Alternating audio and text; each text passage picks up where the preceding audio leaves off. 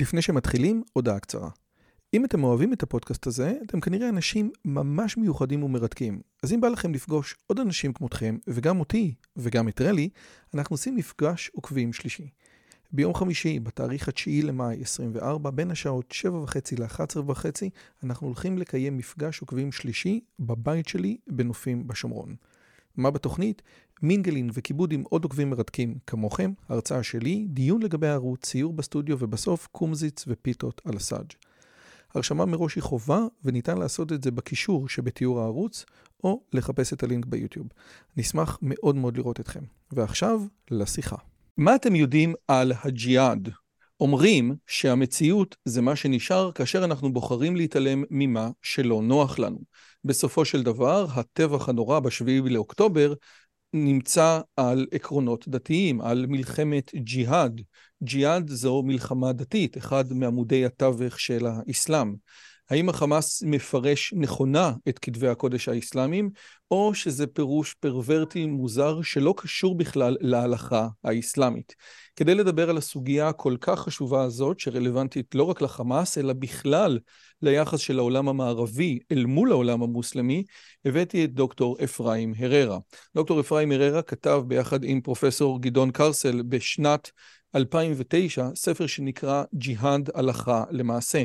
העורך של הערוץ שלי הביא לי אותו בשבת, ככה רק לעיין בו, ופשוט שתיתי אותו, והוא ספר מדהים. לצערנו, הוא לא נמצא יותר בחנויות, ואני מקווה שאחרי השיחה הזאת איזשהו מול יתעשת ויקח את הספר וידפיס אותו מחדש. מה שנדבר בשיחה הזאת זה א', מה זה הג'יהאד, מהם המקורות התיאולוגיים וההיסטוריים שלו, ואולי הדבר החשוב ביותר שיש, מה המערב שהוא מודרני וחילוני ומסתכל על הכל בעול, בעולמות של הבדלי מעמדות ותסכולים כספיים, לא מבין בכלל לגבי הג'יהאד, לא רק באירופה, אלא גם בישראל. לפני שאני אתחיל, אני רק רוצה להגיד שלי קוראים דוקטור יוזביץ', ובערוץ הזה אנחנו מדברים על דברים מרתקים. שיחות עם החוקרים החכמים ביותר בעולם. בגלל שזאת מלחמה, אני מתעסק גם בנושאים כאלה, אבל אם אתם רוצים לדעת יותר, אתם מוזמנים להיכנס לערוץ שלי ביוטיוב, לראות מה אני עושה, להיכנס לטלגרם, להיות חלק מתוך הקהילה, ולהמשיך לעקוב אחרינו. דוקטור אפרים הררה, בוקר טוב, איך אתה מרגיש? בוקר אור, מרגיש טוב עד כמה שאפשר במצב הנורא שבו אנחנו מצויים. אה, לגמרי. תקשיב, אני לא הכרתי את הספר הזה, והספר הזה נמצא, או בעצם ירד מהמדפים, ג'יהאד בין הלכה למעשה, אבל כשקראתי אותו, זה היה נראה לי כמו כתיבה שלא הייתה מתקבלת ב, ב, אה, אה, בשום מקום מודרני, מכיוון, לא, לא שהכתיבה לא טובה, אלא שהמציאות, או שמה שאתה כותב עליה, הוא איום ונורא. זאת אומרת, אתה אומר, מי היה יכול לאשר כזה דבר? וכאשר אני רואה שמשרד הביטחון הוציא את הספר, אז אומר, וואו, יש פה באמת בעיה, כי למעשה, אתה בספר הזה אומר דברים קשים מאוד על מה שאנחנו לא מבינים על האסלאם, ושוב, רוב הדברים מגיעים מהעובדה שאתה כמהנדס פשוט מסתכל על הדאטה, על הנתונים, על מה שאומרים האנשים באסלאם לגבי הדברים הללו. אז השאלה היא, כמה היה קשה אל מול ההוצאה להגיד דברים כל כך כל כך חמורים, אפילו שהם מגובים בכל הנתונים שיש? היה קשה, אה, אבל אה, אני חושב שהשתכנעו אה, הודות לכמה מקרים שקרו, בין היתר אחד הממליצים היה תלמידו של יושפט הרכבי, והוא אמר, אני לא מסכים איתך, אבל למדתי את אותם דברים אצל אה, מומחה לאסלאם אה, בעבר, ואני חושב שזה חשוב. מה שניסיתי בספר זה להראות שני דברים מרכזיים. אחד, מהם עקרונות הג'יהאד באסלאם כפי שחכמי האסלאם מציגים אותו, זה החלק הראשון, והחלק השני, איך הוא יושם בפועל בתולדות האסלאם עד ימינו אנו. זאת אומרת, זה לא איזה דברים שהם כתובים בספר ככה בצד למלומדים, אלא זה אה, למעשה אה, מושג שיושם בהיסטוריה בתוך כל העולם, מן המערב ועד להודו, אה, בצורה רציפה בכל תולדות האסלאם. ולכן יש חשיבות מאוד גדולה אה, להבין את השורש של הג'יהאד, את העקרונות שלו כפי שהם למעשה מופיעים באפיק, במשפט המוסלמי, החל מהמאה התשיעית, בצורה סדורה, ואיך זה ייושם בכל מקום. ולכן אנחנו, מי שמצויד בכלים האלה, יכול להבין את המציאות בצורה ברורה. אני אתן דוגמה אחת מאוד פשוטה. מאז החליף עומר, שהיה החליף השני, כן, אחרי מוחמד היה אבו בכר, שהיה החותן שלו, ובא עומר, של המסגד עומר, שלו מסגד. זה מה שנקרא חליפות אומיה, נכון? למעשה זה עומר, ואחרי זה באו אומיה, זה אחרי עלי, זה למעשה בתקופה של חסן וחוסיין, שלמעשה הם האימאם השני והשלישי בשיעה, זה נושא אחר, אבל מאז עומר, כשחיילי האסלאם כובשים את השטח של האויב, במשך שלושה ימים הנוהג הוא, החיילים עושים, איך אומרים בעברית של ימינו, מה בא להם? אונסים, רוצחים, בוזזים, ורק אחרי זה מסדרים את העניינים, מחלקים את השלל, אה, מסדרים את השלטון. ככה היה בכל תולדות האסלאם, אני מפנה לדוגמה לכיבוש של קונסטנטינופל, כן, העיר איסטנבול, אה, במאה ה-15. זה מתואר בצורה מאוד מפורטת, היו צריכים לעצור את זה, כי נחלי הדם שזרמו שם היו אה, גדולים מדי. אני רק רוצה רגע לגעת בנקודה מסוימת, ואז אני אשאל את השאלה שלי. השלושה ימים, כן, שנותנים, אה, שנותנים לחיילים לעשות מה שהם רוצים, איפה המקור של הציווי הזה? האם זה בקוראן? כי בתקופה של עומר אין עדיין את החדית', כן? איפה כתוב, או שזה משהו שלא כתוב, פשוט איזושהי הסכמה שבעל פה? טוב, במקרה הזה זה הנוהג, אבל uh, כדי להבין את המשפט המוסלמי, יש לו כמה uh, יסודות. היסוד הבסיסי, כמו שהזכרת, זה הקוראן, שזה למעשה הטקסט המקודש, טקסט שלא נברא, שהוא ההוכחה לאמיתות האסלאם, כי אי אפשר לכתוב אפילו פסוק אחד שדומה ביופיו לקוראן, ככה הקוראן בעצמו מעיד.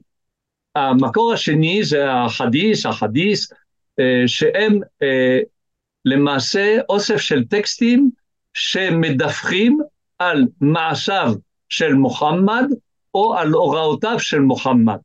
יש אה, שישה קבצים כאלה שנקראים סחיח, זאת אומרת אמינים, נאמנים, אמיתיים, ומתוכם שניים שהם הכי יסודיים נקראים, נקראים סחיח אל-בוכרי וסחיח מוסלים. הם היסוד השני. היסוד השלישי זה הסירה, למעשה אה, החיים של מוחמד כפי שהם מדווחים על ידי לדוגמה אבן הישאם, השלושה יסודות האלה הם הבסיס שעליו בונים את כל המשפט המוסלמי. אנחנו okay. אוקיי. רגילים ב- ביהדות שהקריטריונים של המוסר הם אה, דברים מוחלטים. כן, לא תרצח זה מוחלט, לא תגנוב זה מוחלט. קוראים לך שלמה המלך או דוד המלך, יבוא נתן הנביא אה, ויוכיח אותך אם אתה עושה מעשה לא ראוי. זה מוחלט. באסלאם מה שקובע זה המעשים של מוחמד. הוא נקרא אוסווה חסנה, אוסוותון חסנתון, זאת אומרת, הדוגמה היפה. אתה רואה איך הוא צחצח שיניים, ככה אתה צריך לצחצח שיניים. איך הוא קיים יחסי מין, ככה תקיים יחסי מין. הכל בא מהדוגמה של מוחמד.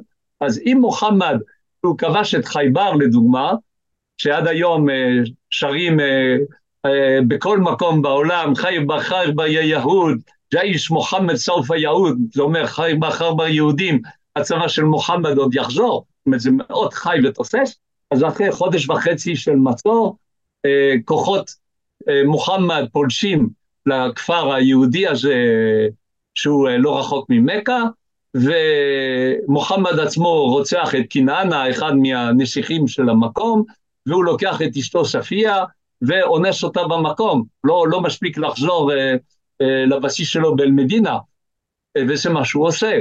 אז אם זה מה שהוא עשה, והוא הדוגמה הטובה, אז זה בסדר לעשות את זה. Oh. זה לא המחר שלנו, צריך להתנתק מהחשיבה המערבית או היהודית, אה, כשבאים להסתכל על ההיגיון המוסלמי הבסיסי. אז כשאתה אומר צריך להתנתק מהחשיבה, אני, אני חייב לחדד פה איזשהו משהו, בסדר? בסופו של דבר, המקבילה שהיחידה, או המקבילה הכי קרובה שלנו, זה באמת חוקי התורה, כן?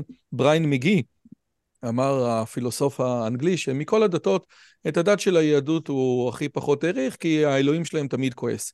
אתה מסתכל על כתבי הקודש, כן? על התורה שאולי היא המקבילה של הקוראן, כן? למרות שסאם האריס, שמאוד מתנגד לספר דברים ולספר ויקרא עם כל אמות יומת ועם כל הדברים האלה, אומר שלמרות זאת יש בתורה קטעים מעוררי השראה, והוא לא מצא אפילו קטע אחד כזה בקוראן.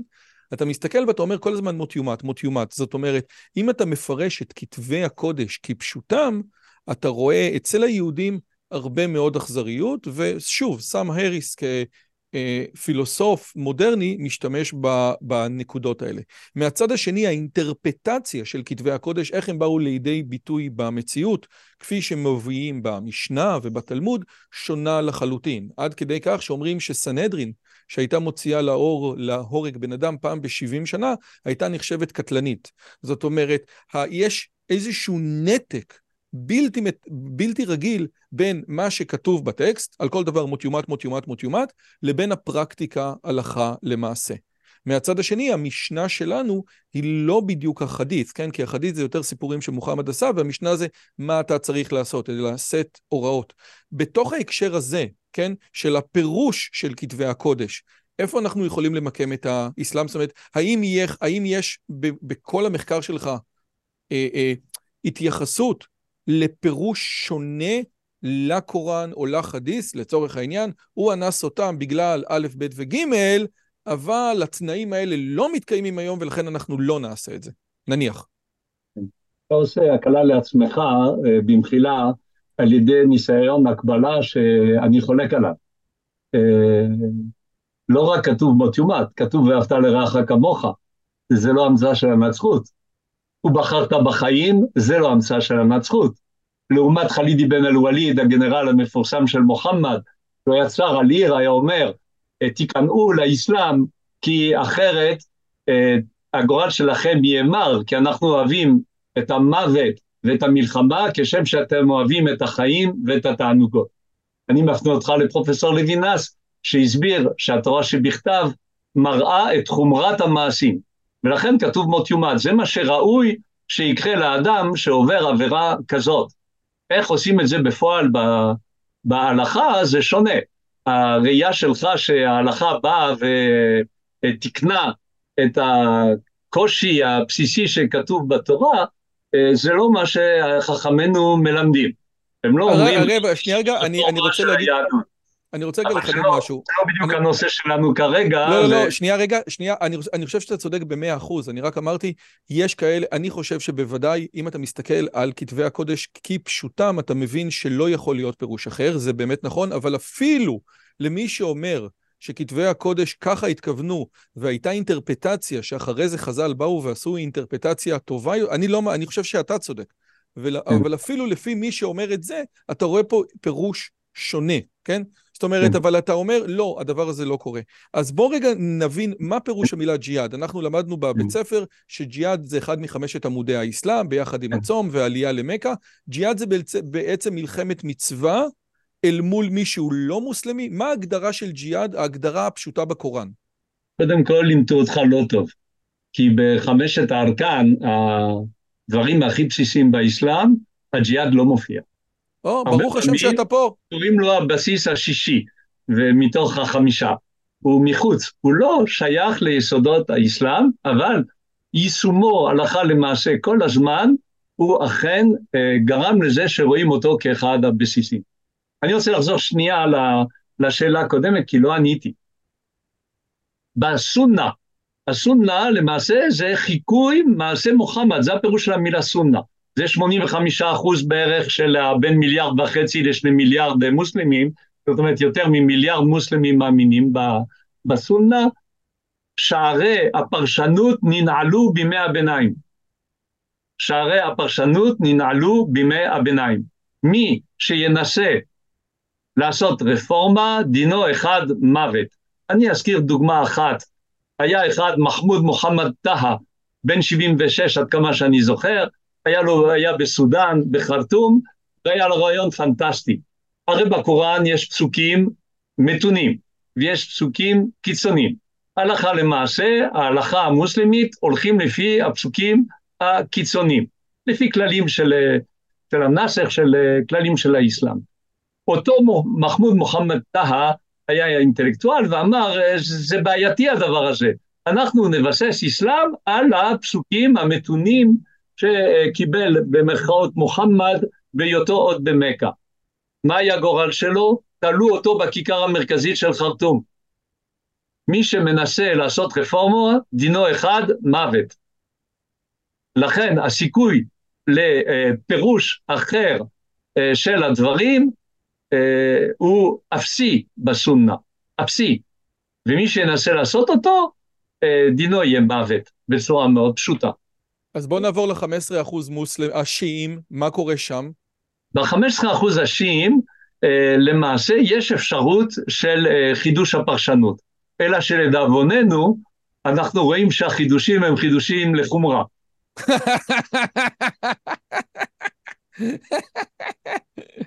זה מזכיר לנו את הבדיחה שאחד הלך לבני ברק, כן? וראה תור ליד חנות לחומרי מחשב.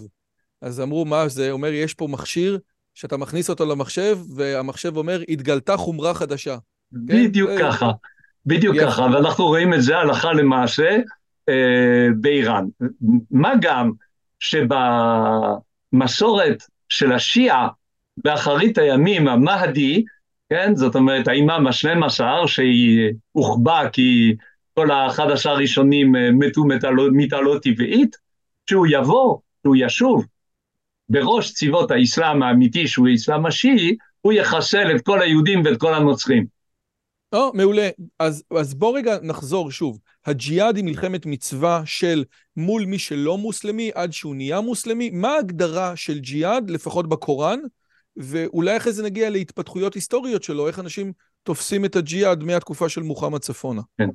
ג'יהאד אה, זה שם פעולה של אה, השורש אה, של הפועל ג'הדה, בניין שלישי, אומר לרכז מאמצים. זה ריכוז מאמצים. למה? למה? למטרה העליונה של האסלאם הקלאסי.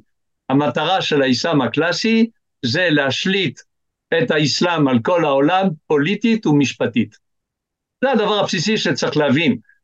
אנחנו רגילים בחברה המערבית אה, לתפוס את הדת כמנותקת מהמדינה. זה בפחת מאז המהפכה הצרפתית ונפוליאון, ויסודו כבר בנצחות, תנו לאל מה ששייך לאל ולקיסר מה ששייך לקיסר. באסלאם זה לא ככה. האסלאם נקרא דין ודאולה. זאת אומרת, דת ולאום, ואומה. אין שום הבחנה בין הדת והלאום. לכן ההשלטה של האסלאם היא השלטה פוליטית. אז שכולם יכירו שאין אל אלא אללה ושמוחמד הוא השליח שלו. זאת המטרה. באיזה אמצעים משתמשים? אפשר במלחמה פיזית, אפשר במאמרים טובים, אפשר בשוחד לאוניברסיטאות הגדולות בארצות הברית, ואז יספרו על האסלאם כמה זה יפה וכמה זה מתון וזה דת של שלום, והכל על מקומו יבוא בשלום, והאיש המערב שרוצה שלום עכשיו, אה, יהיה מבסוט ומרוצה מזה שהג'יהאד זה ג'יהאד הלבבות וכיבוש היצר, אה, שיראו לי אחד מגדולי האסלאם בכל תולדות האסלאם, שאומר שהג'יהאד בפירושו אה, מלחמה נגד היצרים של האדם הפרטי, בא לבטל את הג'יהאד המלחמתי. אין ולו אחד כזה. זאת אומרת, מראים את הג'יהאד הגדול, ג'יהאד הלבבות, כג'יהאד האמיתי, ושוכחים להגיד שבשום מקום ובשום זמן הוא לא החליף את הג'יהאד הלוחמני שבא לעשות את הדבר שתיארתי. עכשיו, הג'יהאד מתחלק לשניים, יש ג'יהאד הגנתי וג'יהאד התקפי. הג'יהאד ההגנתי, תתפלא, זה מה שעשה החמאס ביישובי העוטף. מה שהם עשו, הטבח שהם ערכו זה הגנה. הגנה מפני מה, כמובן שנצטרך לשאול עכשיו? נכון. העולם באסלאם מתחלק לשניים. מה שנקרא דר אל-אסלאם, דארול אסלאם, שזה הבית של האסלאם, זה כל שטח שנכבש אי פעם על ידי המוסלמים. ארץ ישראל נכבשה על ידי עומר, החליף השני שהזכרנו אותו, לכן היא, חל... לעד חלק של דר אל-אסלאם. החלקים בעולם שטרם נכבשו על ידי האסלאם נקראים דר אל-חרב, הבית של המלחמה. כן, חרב כמו חרב זה הבית של המלחמה. בסדר? זה השניים. ברגע שגורם זר, לא מוסלמי, כובש שטח שהוא לא שטח, שהוא שטח של דר אל-אסלאם, שנכבש פעם על ידי המוסלמים, אזי יש חובת הפרט, זה נקרא פרד עין, על כל מוסלמי להגן על השטח הזה ולגרש ולחסל את הגורם הזה ששולט בחלק של דר אל-אסלאם. לכן זה נקרא ג'יהאד אל-חימאיה, ג'יהאד ההגנתי, והמעשה שהם עושים, וזה שהם טובחים ביהודים, זה אקט הגנתי. אני רוצה, לי, אני רוצה א', לשאול שאלה, ודבר שני, להעיר הערה. האם מה שאתה אומר, הג'יהאד ההגנתי של דאר אל-אסלאם, הוא שייך לקוראן או לחדית'? והשאלה השנייה בהקשרים הללו, האם זה משנה בכלל אם זה קוראן או חדית'? זאת אומרת, האם ההבחנה בין רגע שנייה, אבל איפה זה בדיוק כתוב, היא הבחנה שאת העולם המוסלמי בכלל היא מעניינת. זה לא, ב, זה לא צריך להיות לא בקוראן ולא בחדית', למרות שזה נמצא שם, זה בפיק, במשפט המוסלמי. יש ספרי הלכה לעייפה באסלאם. בכל הדורות מפרסמים ספרי הלכה. אני יכול להראות לך ספר של השייח' קרדאווי, שהיה הרוחני, המנהיג הרוחני של האחים המוסלמים עד שמת לפני, לפני לא מזמן. הוא כתב ספר על המותר והאסור באסלאם, הספר הזה הוא הכי נמכר בכל העולם המוסלמי. בסדר? אז הוא מתאר את כל ההלכות.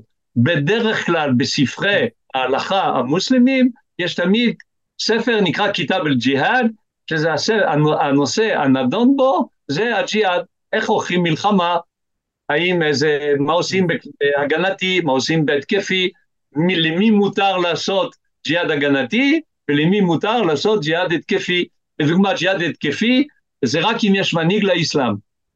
לכן אם תשים לב, במדינה האסלאמית, כן, מה שדאעש, מה שקוראים, תמיד המנהיג הוא נקרא אל-קוריישי, יש לו שם כלשהו, ואחרי זה אומרים אל-קוריישי, זאת אומרת, הוא שייך לשבט של מוחמד במכה, וזה לפי הסונה, התנאי ההכרחי להיות מנהיג של האסלאם. וברגע שיש מנהיג לאסלאם, אפשר לעשות לדוגמה ג'יהאד נגד שוודיה. אני רגע, אז לזה אני רוצה להגיע. אגב, שוב, הרעיון הזה של סונה זה לא, אל תחשבו שסונה זה, אה, זה המוסלמים ה... המתונים יותר, כן? ההבדל בין, בין, בין הסונה ובין השיעה זה מתי נגמרה האפשרות לפרשנות. לא, לא, השני... זה לא ההבדל, זה לא ההבדל. ההבדל הבסיסי בין הסונה לשיעה זה מי ראוי לשלוט באסלאם. זה ההבדל. זאת אומרת, כשמוחמד מת, הוא לא מינה, לפי המסורת הבדואית, הוא לא מינה מחליף.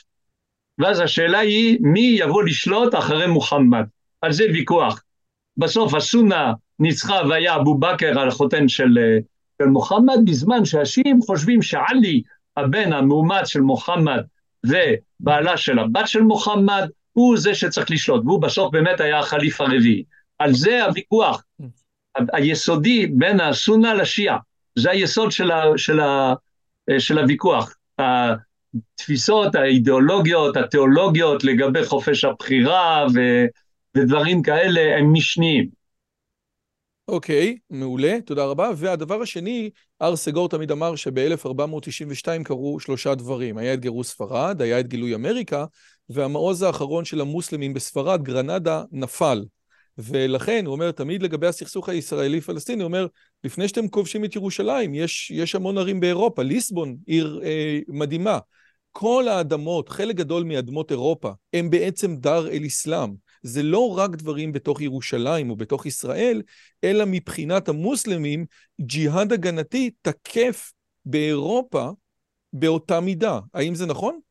בהחלט, אם אתה מסתכל על uh, כתבי המדינה האסלאמית שהזכרנו, היה להם כתב עת שהיה יוצא uh, אחת לתקופה, הם uh, קוראים לכל האזור שהזכרת אל-אנדלוס. אל-אנדלוס זה חלק מדר אל-אסלאם. אז תשאל, אבל רגע, אנחנו רואים ש... הם לא מנסים לכבוש את צרפת או את... אה, או את ליסבון, את, נניח. או את ליסבון או את, אה, את, את אה, ספרד. העיקרון שצריך להבין אותו הוא נקרא מסלחה. זה האינטרס של האומה. האם לערוך עכשיו מלחמה שם זה האינטרס של האומה? הוא לא. הזכרתי את השייח' קרדאווי, הוא הסביר יפה מאוד מה התוכנית שלו באירופה. הוא אמר כך, אירופה נכבשה היה ניסיון לכבוש את אירופה פעמיים בתולדות האסלאם. הם נעצרו ב-732 בעיר פואטיה שבצרפת על ידי קרל הפטיש, והם נעצרו ב-1683 בשערי וינה על ידי סובייבסקי הגנרל הפולני. כן? אז הוא אומר, אותו שייח' קרדאווי, נכשלנו פעמיים בניסיון לכבוש את אירופה דרך החרב, יכול להיות שעכשיו נכבוש אותה בדרך אחרת. אז ומהי הדרך? על ידי אכלוס אירופה על ידי מוסלמים והדאווה, הקריאה לתושבי אירופה להתאסלם. ואז זה, זה שוב, אנחנו רואים ג'יהאד במובן הרחב שלו. המאמץ פה, לפי המסלחה, לפי האינטרס של האומה, הוא לא להוציא חרבות, בניגוד לדאעש, זה על זה המחלוקת עם, עם דאעש, אלא לעבוד לאט לאט מן התשתית, מהבסיס החברתי, וזו התפיסה של האחים המוסלמים, וככה החמאס, אנחנו תמכנו בחמאס כנג, כמשקל נגד, נגד אש"ף אה, בזמנו, אה, בדיוק אותו הדבר זה מה שמנסים לעשות באירופה. יפה. אגב, ארגון של ה-UOF הוא נקרא, זה ארגון אה, של המוסלמים בצרפת, זה אחד הארגונים, אבל הוא מאגד מאות אה, קהילות בצרפת, קהילות מוסלמיות, אמר שצרפת היא חלק מדר אל-אסלאם, בצורה מפורשת. זאת אומרת, כל, כאשר אתה שומע אה, אה, אה, אה, הוגה או איש דת מוסלמי שאומר שמקום מסוים הוא חלק מדר אל-אסלאם, ואני חושב שבעקבות השביעי לאוקטובר, מה שבאמת ראוי לעשות זה להתייחס למוסלמים בכבוד הראוי ולהקשיב למה שהם אומרים, ולא להגיד הם לא מבינים או הם לא מתכוונים למה שהם אומרים. דה פקטו מה שהוא אומר מכל ההיסטוריה שאנחנו מכירים על האסלאם זה האדמות האלה צריכות לחזור אלינו. אם עכשיו, אם מחר, אם עוד שבוע, אם עוד שנה, אם בדרך כזאת, אם בדרך אחרת. אלה אדמות שלא יכולות להישאר בשליטה של מישהו שהוא לא מוסלמי. זאת הנקודה שאתה אומר, נכון? נכון, אללה מעה סבירינה, אללה הוא עם הסבלנים. ופה בארץ הבעיה היא הרבה יותר עמוקה. לא רק שזה חלק מדר אל-אסלאם, אלא באסלאם, ויש לזה סיבות טובות, היהודים צריכים להיות נחותים. בני קופים וחזירים, מה שנקרא. לא, לא, זה משהו אחר. צריכים, הכלל הוא הווימה. הווימה זה אומר שיהודי בארצות האסלאם הוא ללא זכויות אזרחיות, חייב ללבוש בגדים מבחינים, אסור לו ללכת על מדרכה שיש בה מוסלמי, ועוד ועוד כל אה, תנאים, והוא צריך לשלם מס אה, קרקע של 50 אחוז, נקרא חראז', והוא צריך לשלם מס גולגולת אחת לשנה, ג'יזיה, תוך כדי שמשפילים אותו. זה... בעצם הש... אנחנו, אה, אנחנו לקחנו את התורה של, אנחנו לקחנו את הקוראן שהגיע קודם, וכי, ו, ובעצם אה, החבאנו אותו, או משהו כזה, נכון? זאת אומרת... לא, לא, זה, זה אחרת. מה הנקודה שם בדיוק? כן. על מה הם בדיוק כועסים עלינו? וואו. בשונה, על... רגע, בשונה מהנוצרים, סליחה, זה לזה... לא, לא, אתה צריך לשאול, אם היית יודע את התשובה, אז היית שואל אותי בדומה למוס, לנוצרים. אנחנו רוצחי מוחמד. אה, יפה. אנחנו רצחנו את מוחמד. הזכרתי את חייבר, אחרי הכיבוש, אה, מוחמד חוזר לביתו, יחד עם אנשיו, ועוצר באיזה כפר ליד חייבר, שם אישה, אה, אישה יהודייה מארחת אותם, נותנת בשר, והיא שמה רעל בפנים.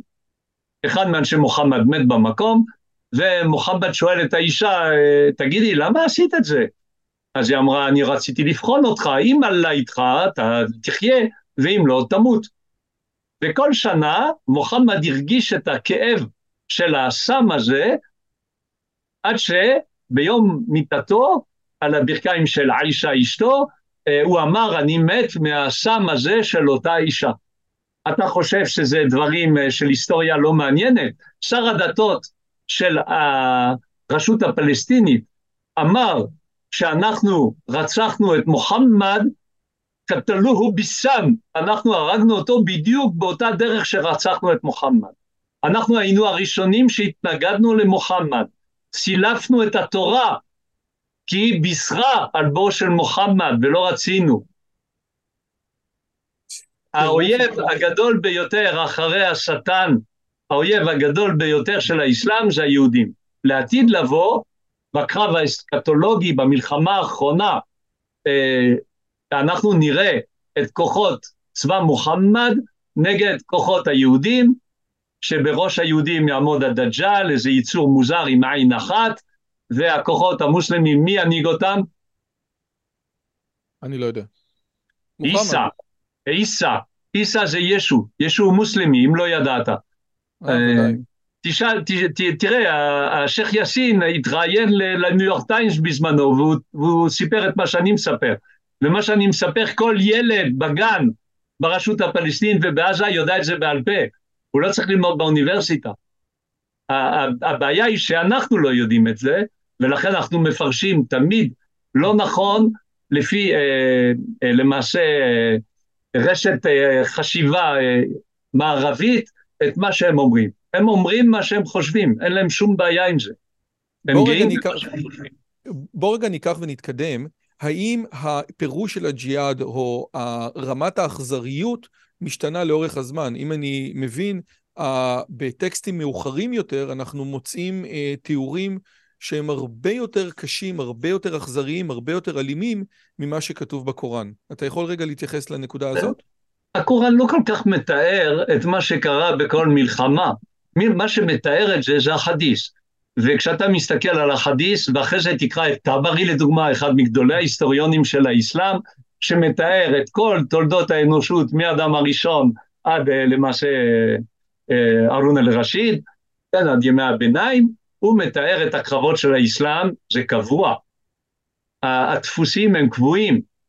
לדוגמה, כשהם באים לכבוש את הודו והם שרים על עיר שהיא, שהיא אה, מבוצרת, הנשים קופצות מהחומה. למה? כי הן יודעות שהגורל שלהם להיענש ברגע שכוחות הצבא המוסלמי ייכנסו.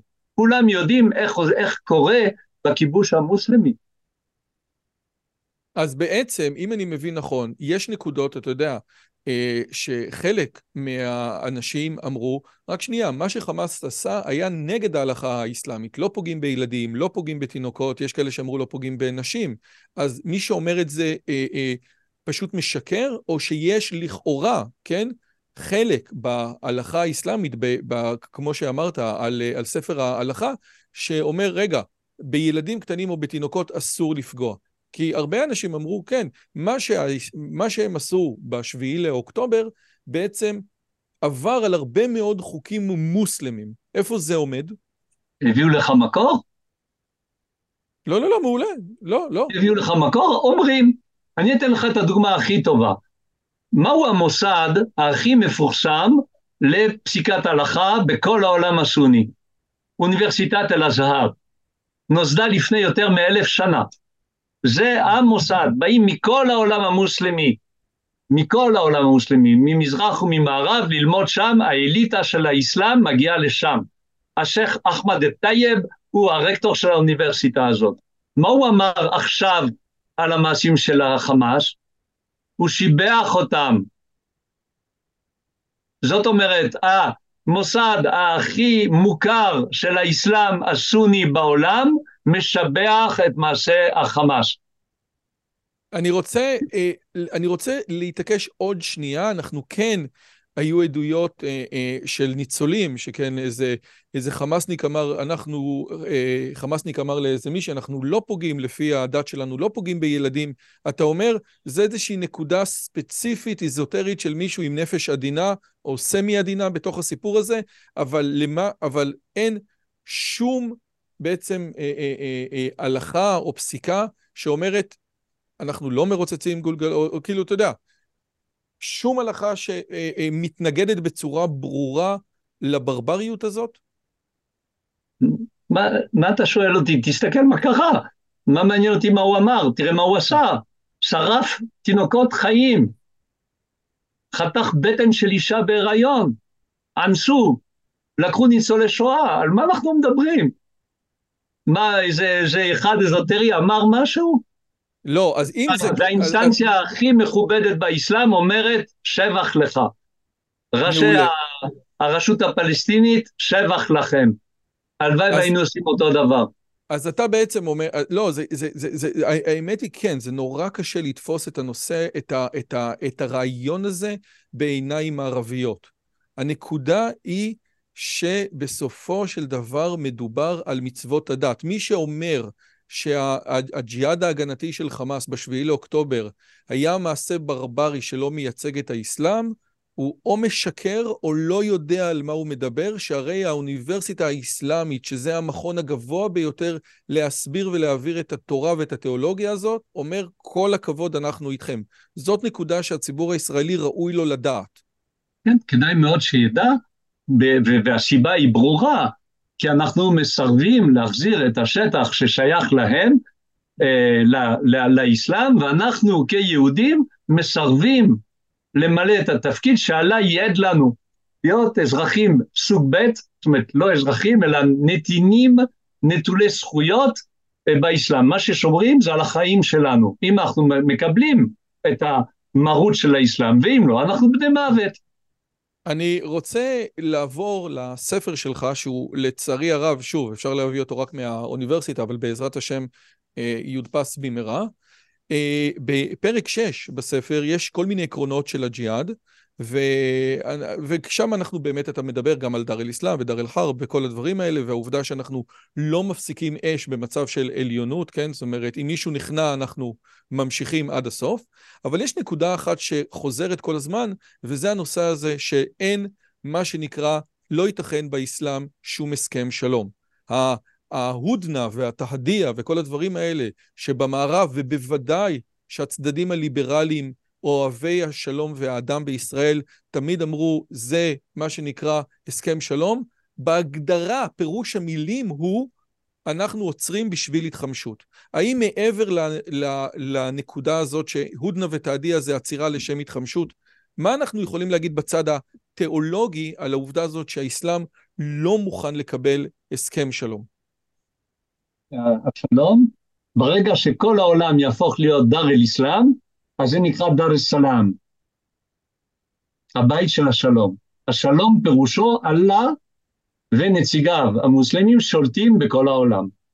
זה השלום המוסלמי. כשמוסלמי יגיד לך שהוא מבין את, ה, את הדת שלו, יגיד אני בעד השלום, פירושו אני בעד זה שהאסלאם ישלוט על כל העולם.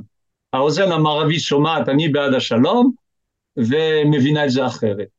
אמר ערפאת, אחרי הסכמי אוסלו ביוהניסבורג שבדרום אפריקה, אמר, אני את ההסכם הזה שחתמתי הוא כמו הסכם חודייביה. מה זה הסכם חודייביה? אחרי שמוחמד הפסיד בקרב באוחוד, הוא רצה לחזור למכה, לעלות לרגל.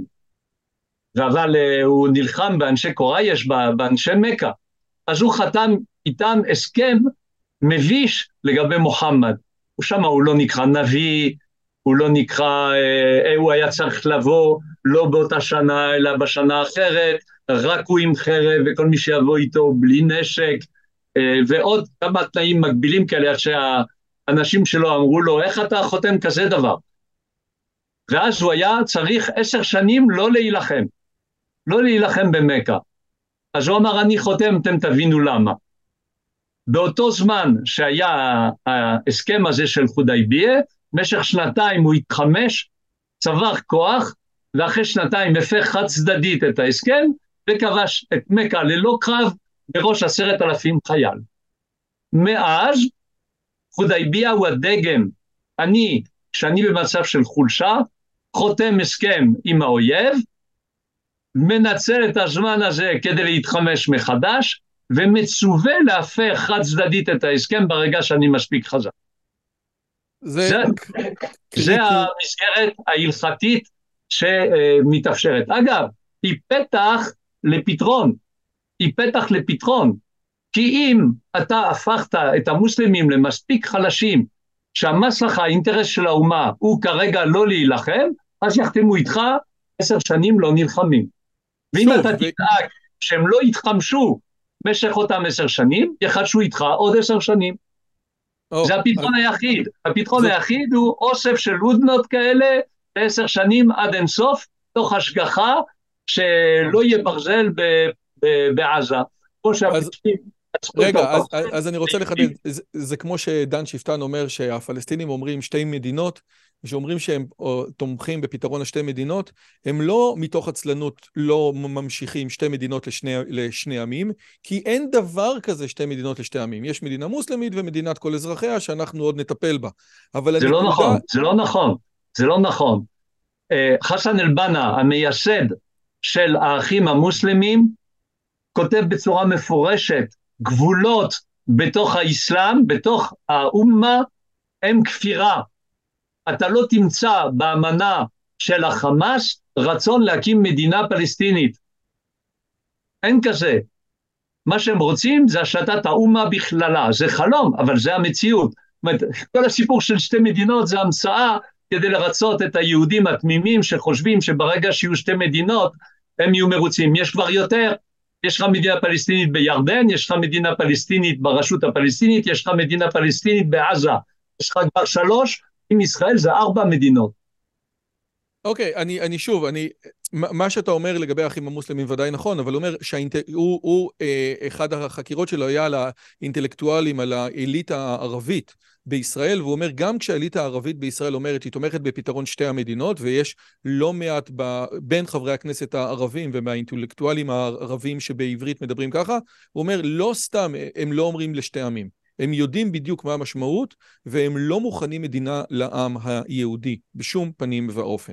מי שיכיר, מי שיכיר במדינה יהודית על חלק של דר אל-אסלאם הוא כופר שדינו מוות. ולא סתם הרשות הפלסטינית היא יודן ריין. אין יהודי שם, ויהודי שימכור, ומוסלמי שימכור חבל, אפילו חבל ארץ קטן למוסלמי שימכור כזה פיסת אדמה ליהודי, דינו מוות ברשות הפלסטינית, לא אצל החמאס בלבד.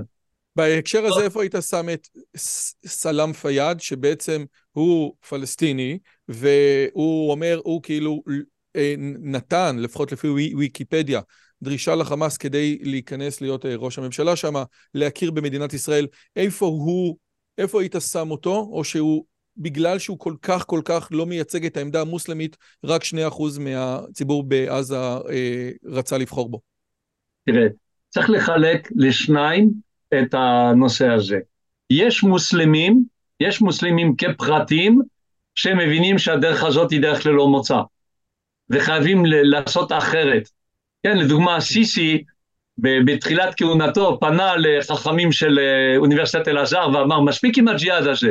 אתם מטילים אסון על המוסלמים בכל מקום. כל מקום שניסיתם לעלות, נהיה, יהיה חורבות, כן? אבל אין לו את הכוח להתמודד עם השייח' טייב, אה, כי הוא חזק מדי, כי הוא אה, למעשה מייצג את המדינה. כפרטים, אתה תמצא הרבה מוסלמים שבכנות רוצים לבטל את הג'יהאד הזה.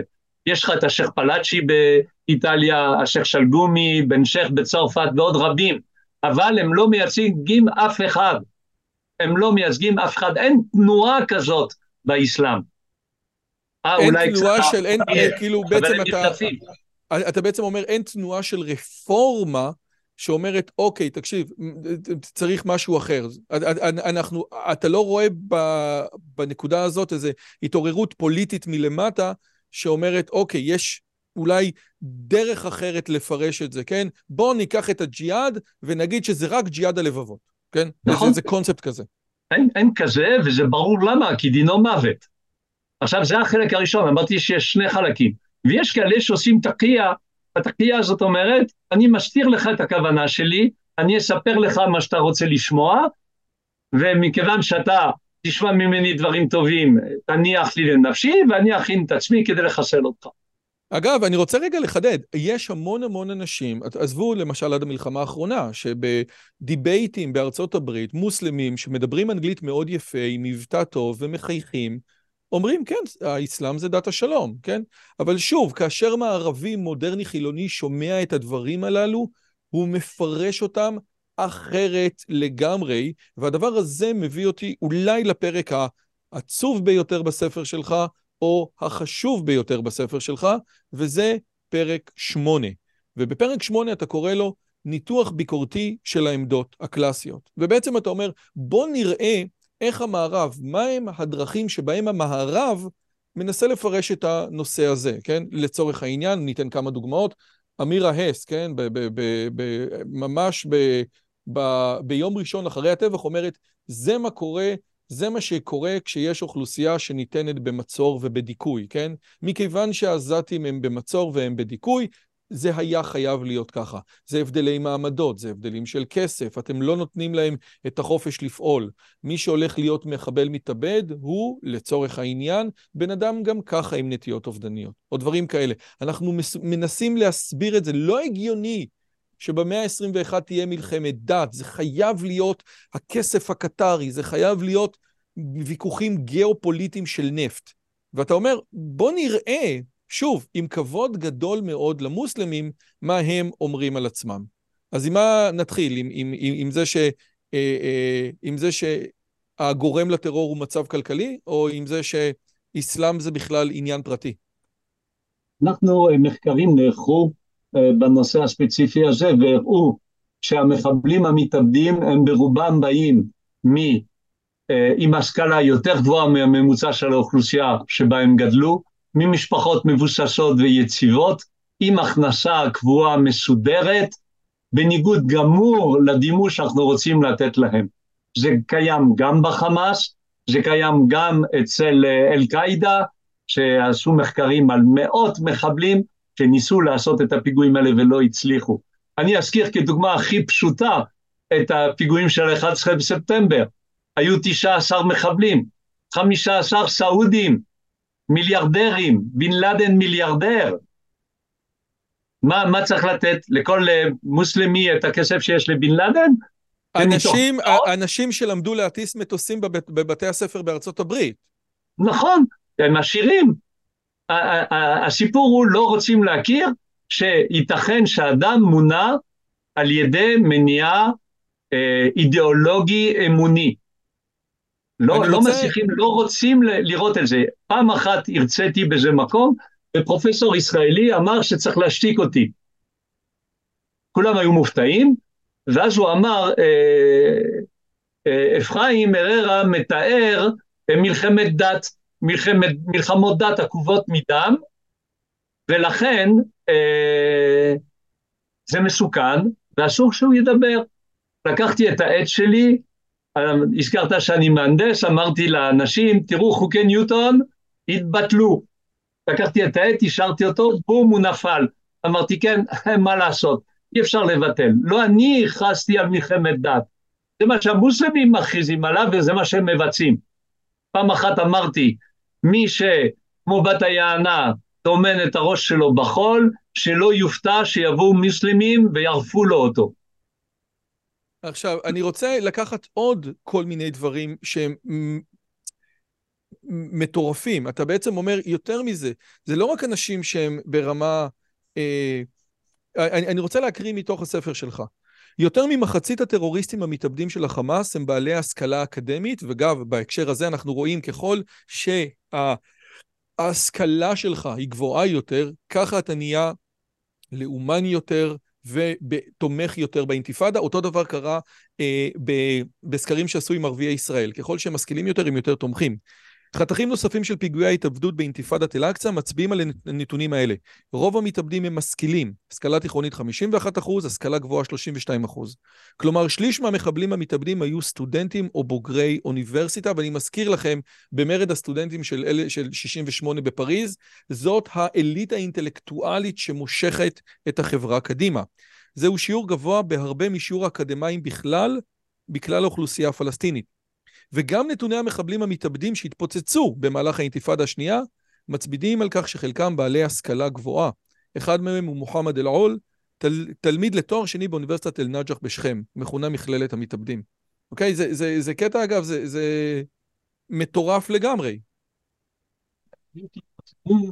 על ידי חוקרים אה, בלתי תלויים. אה, רגע, אם אתה יכול לחזור למשפט האחרון שלך, כי המיקרופון שלך היה לא טוב.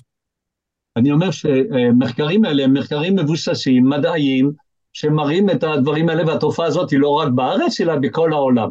כשהיו בחירות בירדן אה, ללשכת עורכי הדין, אז אה, מכל המושבים, בכמה זכו האחים המוסלמים? מאה אחוז. מאה אחוז. זה לא איזה תנועה לעניים אה, מדוכאים, זה האליטות, ככה היה גם באלג'יר.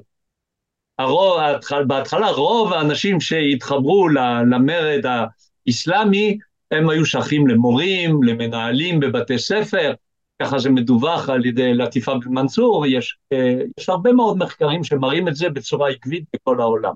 המודל הכלכלי הוא wishful thinking, הוא מה שנקרא העתקה, projection, של החשיבה המערבית שלנו. אם היו נותנים לי וילה ווולבו ובריכה, ודאי הייתי כל כך אוהב את זה, שלא הייתי הולך להתאבד. נקודה נוספת, והיא נקודה שהיא באמת מטורפת בעיניי, אתה אומר בספר שלך שבכל המקומות שבהם, כל המדינות המוסלמיות שיש בהן משטר דמוקרטי, האחים המוסלמים שולטים. המדינות היחידות שהאחים המוסלמים לא בשלטון, זה מדינות שהן טוטליטריות, אם זה טוניס, אם זה מצרים, אני חושב שגם נתת את אלג'יר בתור דוגמה. זאת אומרת, אם תיתן לעם, לעם המוסלמי להחליט מי הם הנציגים שלו בשלטון, זה הכיוון שהוא ייקח. הדרך היחידה שהוא לא ייקח, זה אם לא תיתן לו אפשרות להצביע, כמו לצורך העניין שבגדה או ברשות כבר לא עושים בחירות 20 שנה, כי ברור לכולם מה יהיה התוצאות. כן, אני אדייק, אין מדינה דמוקרטית מוסלמית. מתוך 57 המדינות שיש, אין אף אחת שהיא דמוקרטית. אבל היו נקודות אור רגעיות שיש בחירות. ומדי פעם עשו טעות ונתנו לבחירות לקרות, כמו שהיה אצלנו, שהיו בטוחים, uh, המומחים, במרכאות היו בטוחים שהרשות הפלסטינית תיקח, בזמן שהיה ברור שמי שיקח זה החמאס. אלא האמינו לשקרים של פתחי שקקי, שהוא איש הסטטיסטיקה של הרשות הפלסטינית. וכל מי שחוקר את הנושא יודע שהוא משקר במצח נחושה כל הזמן. ולכן אה, הופתעו. אבל בכל מקום שהיו בחירות אה, חופשיות במידה זו או אחרת, האחים המוסלמים לקחו, הדוגמה הכי בולטת זה במצרים, כן? ואז מה קרה? עושים פוטש ומעיפים אותם. אה, זה, זה, זה ככה בכל מקום. האח המוסלמי הכי מפורסם זה ארדואן. כן? היום הוא מגלה את הפרצוף שלו בצורה ברורה. ושוב, הנקודה המרכזית הוא, אנחנו ראינו את ארדואן בשבת האחרונה מדבר דברים כל כך קשים. לטורקיה היה את כל האינטרסים להיות ביחסים טובים עם ישראל, גם ברמת התיירים, גם ברמת העזרה, גם ברמת שיתופי פעולה טכנולוגיים. באמת, היא גם לא, אין לה גבול משותף עם ישראל, היא לא שום דבר, באמת, לא, כל, ה, כל האינסנטיבים המטריאליסטיים המערביים היו לטובת אה, אה, נורמליזציה של מערכת יחסים בין טורקיה ובין ישראל. אבל ארדואן, ויותר מזה, העם הטורקי לא חושב במונחים כאלה, כן? זאת אומרת, אם תרצה, הוא לא חושב במונחים פרגמטיים. יש לו רעיון אחר. שהוא הוא, הוא, הוא, הוא לא מובן לנו בכלל בעולם המערבי, ומזה אני רוצה לצטט עוד משהו מהספר שלך על מחבלים מתאבדים. אנחנו לא מסוגלים להבין איך בן אדם שמתפרנס על ידי משפחה אה, ישראלית עם אישה וילדים הולך להתאבד, ואני מקריא שני אה, משפטים מתוך הספר. חוקרת מוסלמית אחרת, שאף היא אינה מחבלים פוטנציאליים, כותבת, אף אחד מהמפקדים, מהמפגעים המתאבדים שהגיל שלהם נע מ-18 עד 38, לא התאים לפרופיל של אישיות בעלת נטייה התאבדותית. אף אחד לא היה חסר השכלה, עני מרוד, טיפש או מדוכא. רבים השתייכו למעמד הביניים, וחוץ מאלו שהיו פליטים, החזיקו במשרות מכניסות, אוקיי? שניים היו בנים של מיליונרים, וכולם נראו חלק אינטגרלי של המשפחה, מנוסים רציניים, ובקהילה הם היו נחשבים צעירים למופת. אוקיי? והדבר השני, והוא מדהים, שעבד אל-שמי, המנהיג של הג'יהאד האיסלאמי, אומר את המשפט הבא, והוא מטורף. אנחנו לא משתמשים באנשים עם דיכאונות המבקשים להתאבד בין כה וכה. אם היה סיכוי אחד לאלף שהאיש שנבחר לפעולה הוא בעל נטייה התאבדותית, לא היינו מרשים לו לבצע פעולה כזאת. כדי להיות קדוש מעונה הנושא על גופו פצצה חיה ומתפוצץ, אתה חייב לרצות לחיות. אתה יכול להסביר את זה לבן אדם מודרני? אם הוא יהיה מוכן לשמוע, ואם יהיה מוכן לעשות את הדבר הכי קשה, לנטוש את הקונספציות שלו ולהיכנס לראש ולהיגיון של הצד השני. זה נורא קשה. בזמנו עשיתי מחקר על השואה, היה הדבר הכי קשה זה להכניס את עצמך לראש של נאצי. הדבר הכי קשה זה להיכנס לראש של ההיגיון המוסלמי. ואצל החוקרים, ואצל חוקרים רבים כנים, מכיוון שזו הפרנסה שלהם, ומזה הם חיים, זה כל כך מדכא, וגם הם מתאהבים קצת בצדדים היפים שיש. יש צדדים מאוד יפים באסלאם, יש שירה נהדרת, יש רוחניות אמיתית. אז זה נושא שהוא uh, באמת uh, קשה מאוד למערב, ולכן אמירה אש בא עם המודל המרקסיסטי והמדוכא, uh, מגיעים לו כל הזכויות, וזה הגיוני שהוא יעשה מעשה זוועה, וזה הקורבן הוא אשם בהיותו קורבן, זו תפיסה מאוד ידועה, נופלת לתוך הפח הזה גם כן.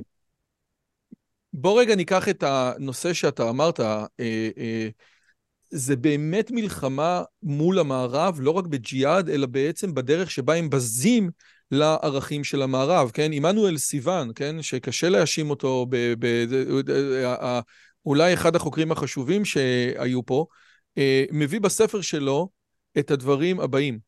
עיינו במה שנקרא המודל האמריקאי, ומה תראו, כן? זה בעצם איך שהמוסלמים רואים את המודל המערבי. מה תראו? סמים, אלכוהול, נהיגה במצב שחרות, מין בטלוויזיה, סרטים פורנוגרפיים, איידס הנובע מהתפשטות הומוסקסואליות, נשים וגברים מתנשקים בפרהסיה, עוני הולך וגובר עקב מדיניות כלכלית המונעת רק על ידי רכושנות, ואפילו הטכנולוגיה שלהם חובה אירוטיזם, וזה מה שמייצרים למצרים בסרטים ובסדירות הטלוויזיה שלהם. זאת אומרת, גם החמאס, כן, אומר, אנחנו רוצים התנהגות שהיא לא מופקרת, והמערב הוא מופקר, זה בעצם מלחמת תרבות ברמה הכי, אני לא רוצה את הערכים שלך. ובין היתר הערכים של המערב הם לא רק הפקרות, זה גם הכוח של היחיד. כמה הם, איפה המלחמה במערב, שהמדע שלו הצליח בצורה בלתי רגילה, אה, איפה היא עוד פוגשת אותנו? כי באמת, אתה יודע, אין לנו מדע מוסלמי, אין חתני פרס נובל מוסלמים, אין חתני פרס נובל ערבים, כאילו יש, אבל באחוזים שהם אה, מטורפים, נמוכים, כמעט ולא במקצועות המדעיים. רוב חתני פרס הנובל הערביים לא חיים במדינות ערביות וכן הלאה וכן הלאה. קודם כל, הערבים הם 20% מהמוסלמים. אני תמיד קובל על זה שכתבנו לענייני ערבים מדווח מטורקיה, מאיראן, מפקיסטן, שהם לא ערבים. וכל זה נכון, בא... נכון, אבל לגבי הנובל, יש לנו בעיה גם עם הערבים וגם עם המוסלמים. זה כתבנו לענייני האסלאם. עכשיו, עבור המוסלמים, אני אצטט את מהתיר, שהיה אה, נשיא מלזיה, והוא אומר, איך יכול להיות שהיטלר הצליח לחסל שישה מיליון מתוך 12 מיליון יהודים שהיו בעולם, ואנחנו עכשיו מיליארד וחצי ולא מצליחים לחסל את היהודים שב, אה, בחבל ארץ שבו אנחנו חיים כרגע, אני ואתה.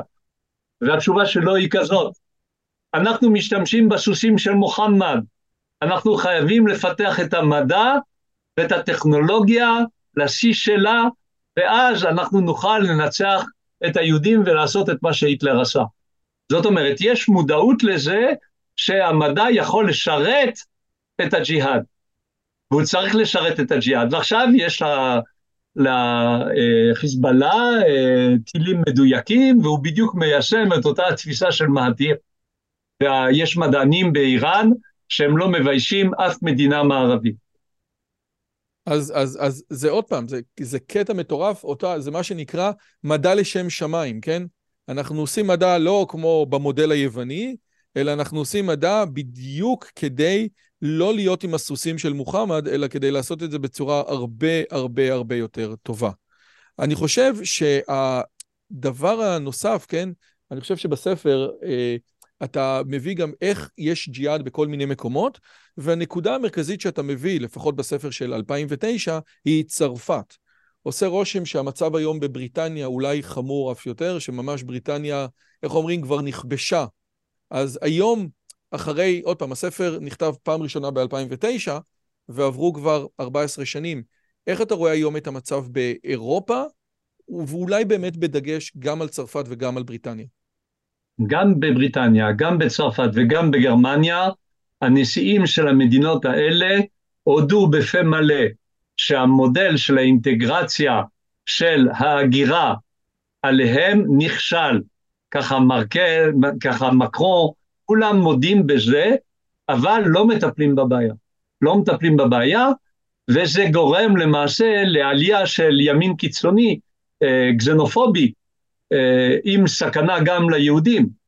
יש אמנם ימין אה, תקין, שישר אה, קוראים לו פשיסטי למרות שהוא רפובליקני אה, אה, ברור, כמו אה, לדוגמה הוגי הדעות מישל אונפרה בצרפת, אה, שמודעים לבעיה, מצביעים עליה, רוצים לשנות את פני הדברים, אבל uh, היום אירופה, מאז uh, מאסטריש, uh, למעשה uh, מנוהלת ומונהגת על ידי המרכז האירופאי, ולא על ידי המדינות הפרטיות, ובפועל אין התמודדות uh, רצינית עם הבעיה, אבל יש גרסרוץ, uh, יש uh, התמרמרות נורא גדולה uh, של הציבור, ואנחנו לא יודעים איך יהיו פני הדברים. רגע, אבל, אבל שנייה רגע, אבל אני, אני, אני רוצה רגע כן. לחדד, בגלל שזה באמת קריטי. היום אנחנו רואים שיש, אנחנו לפני בחירות בארצות הברית, ובעצם עכשיו עושה רושם שגם הצד הדמוקרטי וגם הצד הרפובליקני אה, אה, נלחמים מי אומר דברים יותר טובים בעד ישראל. פה אתה אומר, בסופו של דבר, מכיוון שהילודה האירופית, כן, היא מאוד מאוד נמוכה, והילודה המוסלמית באירופה היא מאוד מאוד גבוהה, דאגלס מארי לא סתם קרא לספר שלו המוות המוזר של אירופה, אנחנו נמצאים לפני איזושהי נקודה שפשוט בבחירות אנחנו נראה יותר ויותר מושבים אה, מוסלמים בפרלמנטים האירופאים. זאת אומרת, כאשר בצרפת אנחנו רואים כל מיני דיבורים בטלוויזיה של מה זה להיות צרפתי, כאשר להיות צרפתי היה ברור שזה להיות נוצרי חילוני פעם, כאשר הדת שלך זה הרפובליק, זה הולך ואנחנו נהיה... זה, זה ממש הפיכה, הפיכה מלמטה במספרים, לא? זה קודם כל הילודה בצרפת גם של המוסלמים הולכת ויורדת, זה לא כזה קיצוני, גם באיראן הילודה יורדת אה, בצורה דרסטית. היום ה, הילודה היא חיובית בשני מקומות בעולם, באפריקה.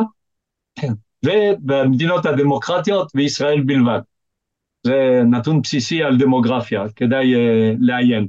Uh, בצרפת, לדוגמה, שאני מכיר לא רע, יש uh, מפלגה של מלנשון, כן, שנקראת La France Insoumise, שלמעשה היסוד uh, של המצביעים לה הוא מוסלמים, ולכן הוא נוקט בעמדות פרו-חמאסיות בצורה גלויה. אה, וזה נורא מפחיד, אבל זה, זה הכיוון. הם לא למדו את ההיסטוריה, כי אם היו לומדים, היו רואים שחומייני, כשהוא רצה לעלות לשלטון, הוא למעשה הצטרף עם הטודה, עם התנועה הקומוניסטית באיראן, אה, ואחרי שהוא עלה לשלטון, שישה חודשים אחרי זה הוא חיסל את כולם. בלי, בלי רחמים. המערב אה, לאט לאט מבין, כי המציאות ברחוב היא כזאת. אם ראית את ההפגנה ב- בלונדון, ואתה רואה את הרחובות מלאים אה, באנשים בבגדים שהם מצביעים על זה שאתה בגבול בין פקיסטן לאפגניסטן, אתה שואל את עצמך, רגע, איפה אני פה כרגע? אם היית בלוטון, היית רואה שזה אותו דבר. ואתה רואה יותר ויותר ערים שאורח החיים הוא מוסלמי. כן, המשפחה שלי מצרפת, והם אומרים, המטרו היום לא בטוח לנסוע במטרו, כל הבולונג'רי, כל החנויות הקטנות, יש מקומות שאתה מפחד. פריז היום, פריז, כן, עיר האורות, נראית שונה לגמרי מהתקופה שאשתי הסתובבה שם לפני 20-25 שנה, זה אחר לגמרי, פשוט אחר. אני לא בטוח שאתה מפחד, אני לא בטוח שאתה מפחד, כי אין כרגע במדיניות אה, של השלטת האסלאם על אירופה אה, רעיון ש, אה, של אלימות. אבל מה שכן, יש כן רעיון של השתלטות. ולכן יש היום בצרפת לדוגמה יותר מאלף אזורי אין חוק. מה זה אזור אין חוק? אם אתה חולה שם ואתה קורא לרופא, הרופא לא ייכנס. אם יש שריפה אצלך בדירה, מכבי האש לא יבואו. אבל זה כן אלימות, למה הם לא יבואו? לא יבואו. אבל למה הם לא יבואו? כי, כי זה כי אזורים יש, שיש בהם אלימות. יש שוף בכניסה. שוף בערבית מדוברת זה ההוא שמסתכל. ואם אתה נכנס בלי רשות, אז זורקים עליך אבנים במקרה הטוב, או שמוצאים את הקלצ'ניקוב. ואתה פשוט... מה זאת אומרת, אז, אז כן, אז יש, אה, זאת אומרת, אה, מה שאתה מתאר עכשיו באזורים אה, אה, אה, no low אה, zone, זה מה שאתה מגדיר כאסלאם לא אלים. נכון, כי הם, הם לא משתמשים באלימות נגד הצרפתי בחוץ, מה שאתה אומר ברחובות פריז. ברחובות פריז אתה מגיע לרובע ה-19, אתה יכול לצאת עם טלית ותפילין ולהגיע לבית הכנסת, למרות שכל הסביבה שם, או גם ברובע ה-20, היא ברובה מוסלמית. ואתה לא דואג כל כך, כי כרגע לא מאיימים עליך, ברגע שיש מלחמה בארץ, הכל משתנה, כן, והדברים מתגלים פתאום נגד היהודים. אבל נגד הצרפתי הם לא, הם לא יעשו כרגע, אבל יש אזורים שלצרפתי לא טוב להיות. אבל כן. תראה, לי יש חבר שהוא דובר צרפתית, ואחרי הצבא הוא נסע ל... ל אני לא יודע מה, לכל מיני קמפים כאלה בצרפת, והוא אמר, תקשיב, ההנחיה, כן, או הבקשה של הרב הראשי של צרפת היה לא לעורר פרובוקציות, כן? כאשר בין היתר, ה... זה בא לידי ביטוי, ב... אל תבוא, אתה יודע, שים, שים כובע, כן? אל תבוא עם טלית כן. ותפילין, תצא בחוץ. נכון. אה, אה, אתה יודע יותר טוב ממני את רמת האבטחה בבתי הכנסת שמה, כן. ולא סתם. אותו חבר אמר לי, תקשיב טוב, בבתי הכנסת הם ממש מנסים ללכת מסביב כדי לא... זה, זה, זה לא בכל מקום, אבל אה, התמונה היא נכונה, בפרט בזמני מלחמה, ואנחנו רואים שאירועי האנטישמיות בצרפת גדלו בצורה פראית בשבועיים האחרונים, בשלושה שבועות האחרונים, הדברים נכונים. כי השנאה היא שנאה ליהודים, כפי שהסברתי, זה שורשי. אנחנו הראשונים שהתנגדנו למוחמד. אנחנו אלה שכפרנו בנבואתו. כן, הרי הוא היה צריך את הגושפנקה של היהודים, אנחנו העם היחיד שאומרים שהאל דיבר עם האדם. אז אה, אם היינו אומרים שהוא אה, נביא, אז הייתה הצלחה רבתי. ואחרי זה, אנחנו הרגנו אותו, כפי שאמרתי. ואנחנו מתנגדים למעמד שהאסלאם ייעד לנו. ולכן אה, זה הגיוני שבכל מקום הם יילחמו בנו.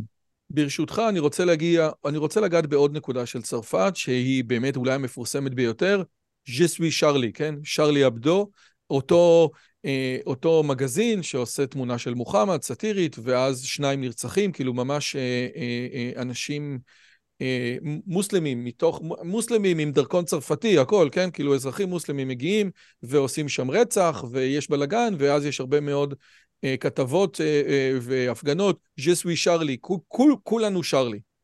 וא', מאז העיתון הזה לא עשה עוד דברים כאלה, כן? זאת אומרת, אולי מיד שבוע אחרי זה הוא עשה איזה משהו, אבל הוא לא עשה דבר כזה. באיזשהו מקום הטרור הצליח לו. והנקודה השנייה היא, שבעצם אני חושב ששרלי אבדו, יותר מכל דבר אחר, היה משהו שהצרפתים היו צריכים להחליט, טוב, תראה, אנחנו, אמנם האסלאם הוא נגד היהודים ואנחנו אנטישמים, אבל זה באמת נגדנו. והאם לפי דעתך המקרה של שרלי אבדו הוא מקרה שהעם הצרפתי מבין? כי גם יש, לי, יש לנו דודים בצרפת שהם... גם אחרי המקרה הזה דיברו על אנחנו רוצים שלום ויש אלימות מכל הצדדים ויש טרור וכן הלאה, כל הדיבורים האלה שלא דיברו בצורה ברורה על האסלאם. איך אתה רואה את המקרה של שרלי אבדו ואת ההתייחסות הצרפתית לנושא הזה? קודם כל צריך לחזור לחוקי האסלאם. בחוקי האסלאם אמרתי מוחמד הוא הדוגמה. שלושה מקרים לפחות אני זוכר כרגע שאני מדבר איתך בלי לבדוק את המקורות, בשלושה מקרים לעגו למוחמד. אישה משוררת שלעגה למוחמד, ומוחמד אמר מי אה, יפתור אותנו מהאישה הזאת. ואז היא הייתה אה, מניקה אה, תינוק וחיסלו אותה. ומוחמד שמח. מקרה אחר היה יהודי, שבליל כלולותיו תפסו אותו וחיסלו אותו כי הוא לעג לנביא. ועוד אחד, שאחד מהאנשים של מוחמד אה, פגש אותו במערה והוא אמר לו שהוא לא מאמין במוחמד ומוחמד זה כלום והנבואה שלו זה שטויות, אז הוא פשוט אה, הוריד לו עין ועינה אותו והרג אותו והוא סיפר את זה למוחמד שהראה את השיניים שלו מרוב חיוך. יש חובה באסלאם שמי שלועג למוחמד דינו מוות. תנסה בכל מדינה מוסלמית לכתוב הרבה פחות מזה. תגיד, אני חושב שמוחמד הוא לא היה נביא, או שהוא סילף איזה דבר. דינך מוות, ובמקרה היותר טוב, אם אתה טיפה יותר מתוקן, תנמק בכלא. בכל מקום. בכל, בכל מדינה מוסלמית זה יקרה לך היום. ולכן יש חובה למוסלמי להציל את הכבוד של מוחמד אם מישהו פוגע בו. זה ברור. ואיך עושים את זה? אה, עושים את זה. ויש גם פסוק בקוראן, נגד הכופרים צריך להפחיד אותם. אירהב זה ההפחדה, הטרור, כן? תורהבונה. תפזרו את הטרור נגד האנשים האלה כדי שלא יחזרו על המעשים שלהם. זה עובד להם. המערב מפחד מנקיטת אלימות ומנקיטת כוח נגד אנשים חדורי האמונה האלה. אתה מסכים שבמקרה של שרלי הם ניצחו, זאת אומרת, חוץ משבוע אחרי זה, שרלי הבינו לא לעשות את זה יותר, או שאתה רואה את הדברים אחרת? לא, שרלי אבדו עוד מדי פעם, אה, או נותן קריקטורות כאלה ואחרות אה, נגד התפיסה המוסלמית, אה, וגם לא מזמן הם פרסמו כמה קריקטורות. אבל העיתונים האחרים לא פרסמו את הקריקטורות, עשו אותו צנזורה. צרפת, מדינת החופש, שבה וולטר יכול ללעוג לנצרות אה, וכולי, פתאום לגבי האסלאם לא, זה אחרת. אסור לפגוע בכבוד וזה, כי יש אלימות, ומפחדים מהאלימות, ולא יודעים איך להתייחס אליה. אז אה, מי שמפחד מנקיטת כוח נגד אה, כוח כזה, אין לו סיכוי. תראה, בדברי ימי העולם יש לנו את הספר של גיבון, כן? שקיעתה ונפילתה של האימפריה הרומית, וחלק, אולי התיאוריה, מה שאנשים זוכרים, כי רוב, אף אחד לא קרא את הספר הזה, כולל אני, אבל מה שמדברים עליו זה שבסופו של דבר אימפריה שוקעת כאשר אנשים מפסיקים להאמין בערכים שלה. וזה גם הנקודה של דאגלס מאריי. צרפת היום, אולי כל אירופה, אחרי השואה, לא באמת מאמינה שצריך להילחם, כן? בעולם אה, פלורליסטי, פוסט-מודרני, שבו כל אחד והאמת שלו, כי ראינו מה, מה קרה כאשר הולכים עם האמת עד הסוף בגרמניה הנאצית, אז אתה לא נלחם על ערכים שלך. וכאשר אתה לא נלחם בערכים שלך, ואתה אומר, אני, אולי, אולי גם הצד השני צודק, ומולך יש צד פונדמנטליסטי, אתה חייב להפסיד. אתה רואה איזושהי, שוב, אני מדבר דווקא על צרפת, כי אתה בספר מקדיש פרק לצרפת. האם אתה רואה שמ-2009, דרך 2015, למהדורה השנייה, ל-23, כולל מה שקורה היום, אתה רואה איזשהו שינוי בתפיסה, או שאתה יודע, עדיין מקרון הגיע לפה, נפגש עם אבו מאזן, כן? או שאתה אומר, גם אם יש שינוי זה ברמת היחיד או ברמת סופר שכותב משהו, האומה הצרפתית לא מסוגלת להקים את עצמה ולהילחם על הערכים שלה. יש אה, בפועל כמה תנועה, לדוגמה של אריק זולמור, שהוא היה מועמד לנשיאות, והוא כרגע נמצא בארץ, אה, הוא יהיה פה עד יום חמישי, אה, שבאה ומתריעה ומנסה לעורר אה, תנועה שתתמודד עם, הבעיה. אבל ביסוד, אני פעם שאלתי, קצת אחרי שפרסמתי את הספר, את הפילוסוף ז'אן קלוד מילנר, שהוא אחד מגדולי ההוגי דעות בצרפת, ושאלתי אותו את השאלה הבאה, האם יש איזה קפיץ שיכול להשתחרר, שיגרום לצרפת לקום ולהגן על הערכים שלה ולהילחם עבורם. אז הוא שתק איזה דקה, הוא אמר, אה, אולי הם יפוצצו את הקתדרלה של פריז.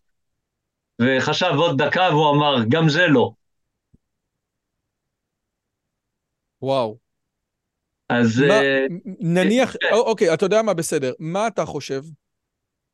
אני חושב שזה אפשרי, שהמערב יכול להתעורר, יש לו ערכים יפים, הם הצליחו לבנות משטר שהוא פנטסטי, שאני יכול להסתובב ברחובות בלי שאני אחשוש שיבואו אנשים וירצחו אותי, שזה היה תולדות האנושות כל הזמן, שאני לא תחת מלחמות בלתי פוסקות, שאני לא בשר תותחים כל הזמן, שיש לי חירויות, שיש לי רווחה, שיש לי רחובות מסודרים ונקיים, ויש לי רפואה, והמון המון דברים שהמערב הצליח לפתח אותם אחרי המאה של האורות ואחרי המהפכה הצרפתית, ושנפוליאון הפיץ את זה לכל אירופה, הערכים האלה המאוד יפים של כיבוד הזולת, של...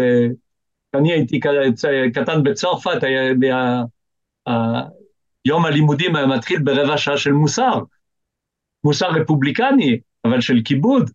הדברים האלה הם פנטסטיים, זה נקודת אור בהיסטוריה, אבל אני לא רואה שהיום הצעירים הצרפתים רוצים להילחם באדם. וזה, אז אתה אומר... הראיה הכי ברורה היא האגואיזם המוחלט, היחיד וחשוב, לא מביאים ילדים, לא מביאים ילדים. זאת אומרת, החברה המערבית החליטה להתאבד. זה הפירוש של אין ילודה.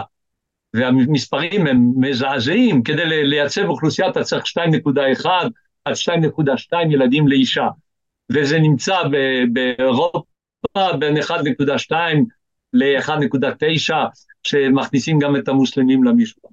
אני רוצה רגע לחדד את מה שאמרת. זה, הנקודה היא בסופו של דבר שבן אדם לא עושה ילדים, הוא חי רק בשביל עצמו. הוא אומר, אני לא חי, אני, יש אלף סיבות לא לעשות ילדים, אגב, כולן נכונות, אבל הנקודה היא שבסופו של דבר, כשבן אדם מחליט לא לעשות ילדים, הוא שם את עצמו במרכז. וזה בדיוק, אגב, היסודות על זה הם יסודות מערביים של הרנסאנס, כן?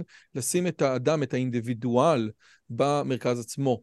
אני, ואם אתה שם את עצמך במרכז עד שזה מגיע לרמה, כמו שאפרים אומר, שיש בה אלמנט אגואיסטי, כן? שאתה לא חושב על האחר, למה שתשים את הערכים שלך במרכז? אז אם בן אדם לא מוכן לחיות בשביל ילד שלו, כמו שרואים מהסטטיסטיקות, למה שהוא יהיה מוכן לחיות או למות בשביל הערכים שלו? אני חושב שזאת נקודה שהיא משמעותית מאוד. אה, אני חושב שהשאלה האחרונה ברשותך, או, או, או אולי אני רוצה להתכנס לסיום. נניח שאנחנו שומעים, אנחנו מדברים כבר אה, שעה ורבע, ואתה אומר דברים שעוד פעם, שווה לקרוא את הספר, כולם מגובים על המילימטר. האם יש מצב האם מה שאתה אומר מתאר את כל המוסלמים? שוב, דיברת מקודם על זה שברמת, ה, אה, אה, שברמת היחידים יש המון יחידים שרואים את הדברים אחרת. סיסי אמרת שבא, לה, אה, שבא לאוניברסיטה ואומר לה, תפסיקו עם הג'יהאד. אבל מצד שני, אנחנו רואים את האמירויות, כן? הסכמי אברהם. עושה רושם שמה שקורה לנו עם האמירויות, כן? אנחנו שומעים איך שמדברים על ישראל. אנחנו... האם יש משהו אחר בתוך עולם אסלאמי, או שלפי דעתך מה שקורה באמירויות זה, זה לא הפרצוף האמיתי. קודם כל יש אינטרסים, וזה שאני מבליט את ההיבט האמוני ואת הג'יהאד, לא אומר שאין אינטרסים כלכליים וגיאופוליטיים שבאים בחשבון. דבר נוסף, חייבים לציין, בסורת ה-17 אללה מבטיח את הארץ הזאת לבנו ישראל, לבני ישראל, ושגם יהיו בה לעתיד לבוא. זאת אומרת, יש פתח באסלאם שמכיר בזכות שלנו להיות פה. אבל אנחנו צריכים להגיד, אנחנו בנו ישראל, אנחנו לא אל יהוד. וצריך לכפור בזה שאנחנו יהודים. אגב, יהודי זה יהודי בגלות. אחרת אנחנו נקראים בני ישראל. יש בזה מידה של אמת. זאת אומרת, בחזרה עם הציונות, אם אנחנו רוצים באמת להגיד בג... בגאון שאנחנו בני ישראל, יש פתח באסלאם להכיר בעובדה שהארץ הזאת שייכת לנו. אז זאת אופציה שיש כמה מהמומחים, אני מצטט את אליעזר שפי ויש אחרים, שחושבים שצריך לחקור עמוק אה, בנקודה הזאת ולפתח אותה. אה, אגב, האמירויות שונאות את הפלסטינים. שנאה עזה, הם היו בצד של עיראק במלחמת המפרץ, צריך לזכור את זה. אז הם שונאים אותם שנאה עזה, לא אכפת להם, הלוואי ונחסל אותם. זה מה שיגיד לך כל איש באמירויות. אבל הווהביזם, שהיא הדת שלהם, שונאת אותנו שנאה עזה, שונאת את היהודים שנאה עזה, מלמדים אנטישמיות במדינות המפרץ. עכשיו, יש אצל המנהיגים, כמו שרגיל, שלמרות האסלאם רוצים מפאת האינטרסים שלהם, רוצים דו-קיום ורוצים לחיות עם היהודים או עם מדינת ישראל. זה מה שהיה בתור הזהב בספרד, שמי שהוביל אותו היו אה, מוסלמים ברברים ששלטו בגרנדה, ונגד דעתם של אה, חכמי האסלאם של אותה תקופה, עד כדי עריכת מלחמה. זו תקופה של שמואל הנגיד. אז אחרי שעה ורבע שבעיקר אתה מתסכל אותי, אתה נותן לי פתח של תקווה. יש אפשרות באסלאם לדבר על בני ישראל שלפי הקוראן הארץ שייכת להם, ולא רק זה, היא שייכת להם לתמיד. הדבר היחידי שבני ישראל צריכים לעשות זה להחליף את הדיסקט ולהגיד ולדבר, כן, הקוראן מדבר על זה, כן, אנחנו חלק, כן, זה לא היהוד, אלא בני ישראל, אותה שושלת שאתם בעצמם, בעצמכם מכירים, ולכן אנחנו פה. זאת אומרת, לא לדבר בשפה החילונית, לא להתעלם מכתבי הדת, לא להתעלם מה, מהרגשות הדתיים, מההלכה האסלאמית, מהתיאולוגיה, אלא דרך התיאולוגיה, שזאת כנראה הדרך היחידה, להגיד לשיטתכם, לפי האסלאם, זה שלנו. זה בעצם מה לא שאני לא מבין. אני לא תולה כל כך הרבה תקוות, אמרתי שיש חושבים כך. למה אני לא תולה תקוות? כי יש פירושים אחרים. הם יגידו, כמו שאומר אבו מאזן, אתם צאצאים של הקטרים. מה אתם בנו ישראל? אתם לא. ולכן הוא פוסל אותנו. לך תתמודד עם זה. לעומת זאת, השיטה שבה אני אומר, אני אהפוך אתכם לחלשים, שלא כדאי לכם להילחם נגדי כי אתם מפסידים, הנה אני אתן לך דוגמה, מדברים על זה שכשכובשים את ה... או שנכנסים לרצועה, יש שטח מפוזר, מפורז, נכון? במקום לעשות אותו שטח מפורז, תחליט ותצהיר שזה חלק ממדינת ישראל. אז תעשה את ההפך, הם רצו לשחרר דר אל אסלאם, הפכת חלק מדר אל אסלאם לדר ישראל.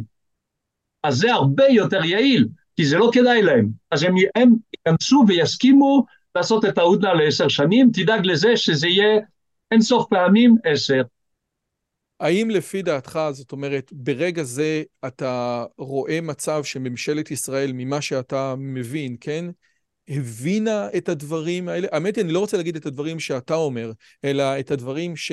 החמאס והעזתים אומרים, אתה רואה דרך, עוד פעם, אני לא יודע עד כמה אתה מחובר לדברים שמחוץ לתקשורת הגלויה לכולם, אבל אתה שם לב שיש איזה דיבור שונה, הבנה אחרת, או שלפי דעתך ממשלת ישראל עוד לא הבינה את הקונספט הזה? לא רק הממשלה, גם האוניברסיטה, גם המומחים בתחום הביטחון, לא יכולים להבין לא יכולים להבין. צריך לפתוח ספרים, צריך לפתוח את כל מה שהם אומרים, מה שהם כותבים, להיכנס להיגיון הזה. זה לוקח זמן, וזה מנוגד לחלוטין לכל מה שהם למדו באוניברסיטה. מנוגד לחלוטין. אז אין, איך אפשר להחליף דיסקט? אז אה, הדרך היחידה להחליף דיסקט זה זבנג על הראש. אבל זבנג על הראש לא הופך אותך לבר דעת וליודע. אז צריך להגיד, המודל שלי לא מתאים, ללכת לכומר בייקון, ללכת להוגי הדעות אה, אה, הגרמני קרל פופר, ולהגיד שאם התיאוריה שלי לא מסתדרת עם המציאות, אני חייב לשנות את התיאוריה. בוא נבדוק למה התיאוריה שלי לא נכונה, ובוא נבדוק איך אני משנה אותה.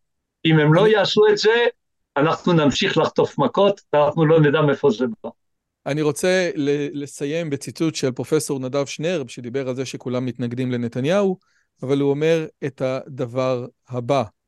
הוא אומר, אני חושש, אני חושש כי מסע השטנה הפרוע כלפי נתניהו משמש כעת לא רק לתכלית למעייני נוצר, אלא גם כקתרזיס.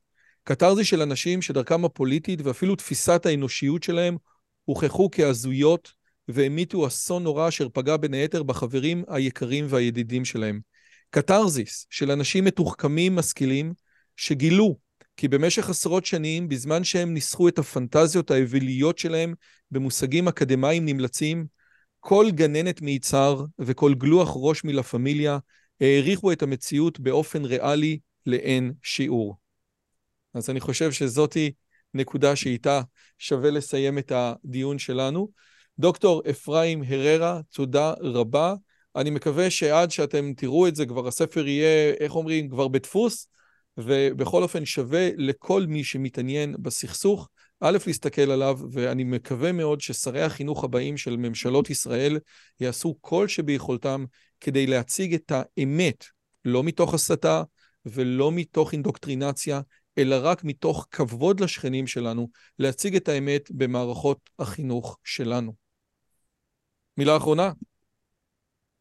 כן, אני אומר תמיד לאנשים שמאשימים את נתניהו, אני אומר אתם צודקים, אה, הוא השם שהוא שמע לכם, כי כל האינטליגנציה של האוניברסיטה, של הפוליטיקה, של המדיה, אמרו, כן, הסכמי אוסלו, כן, ההתנתקות, כן, הנסיגה החד צדדית מ, אה, מלבנון, כן, שיפור הכלכלה, כל אלה יביאו לשלום. כן, לתת נשק לרוצחים.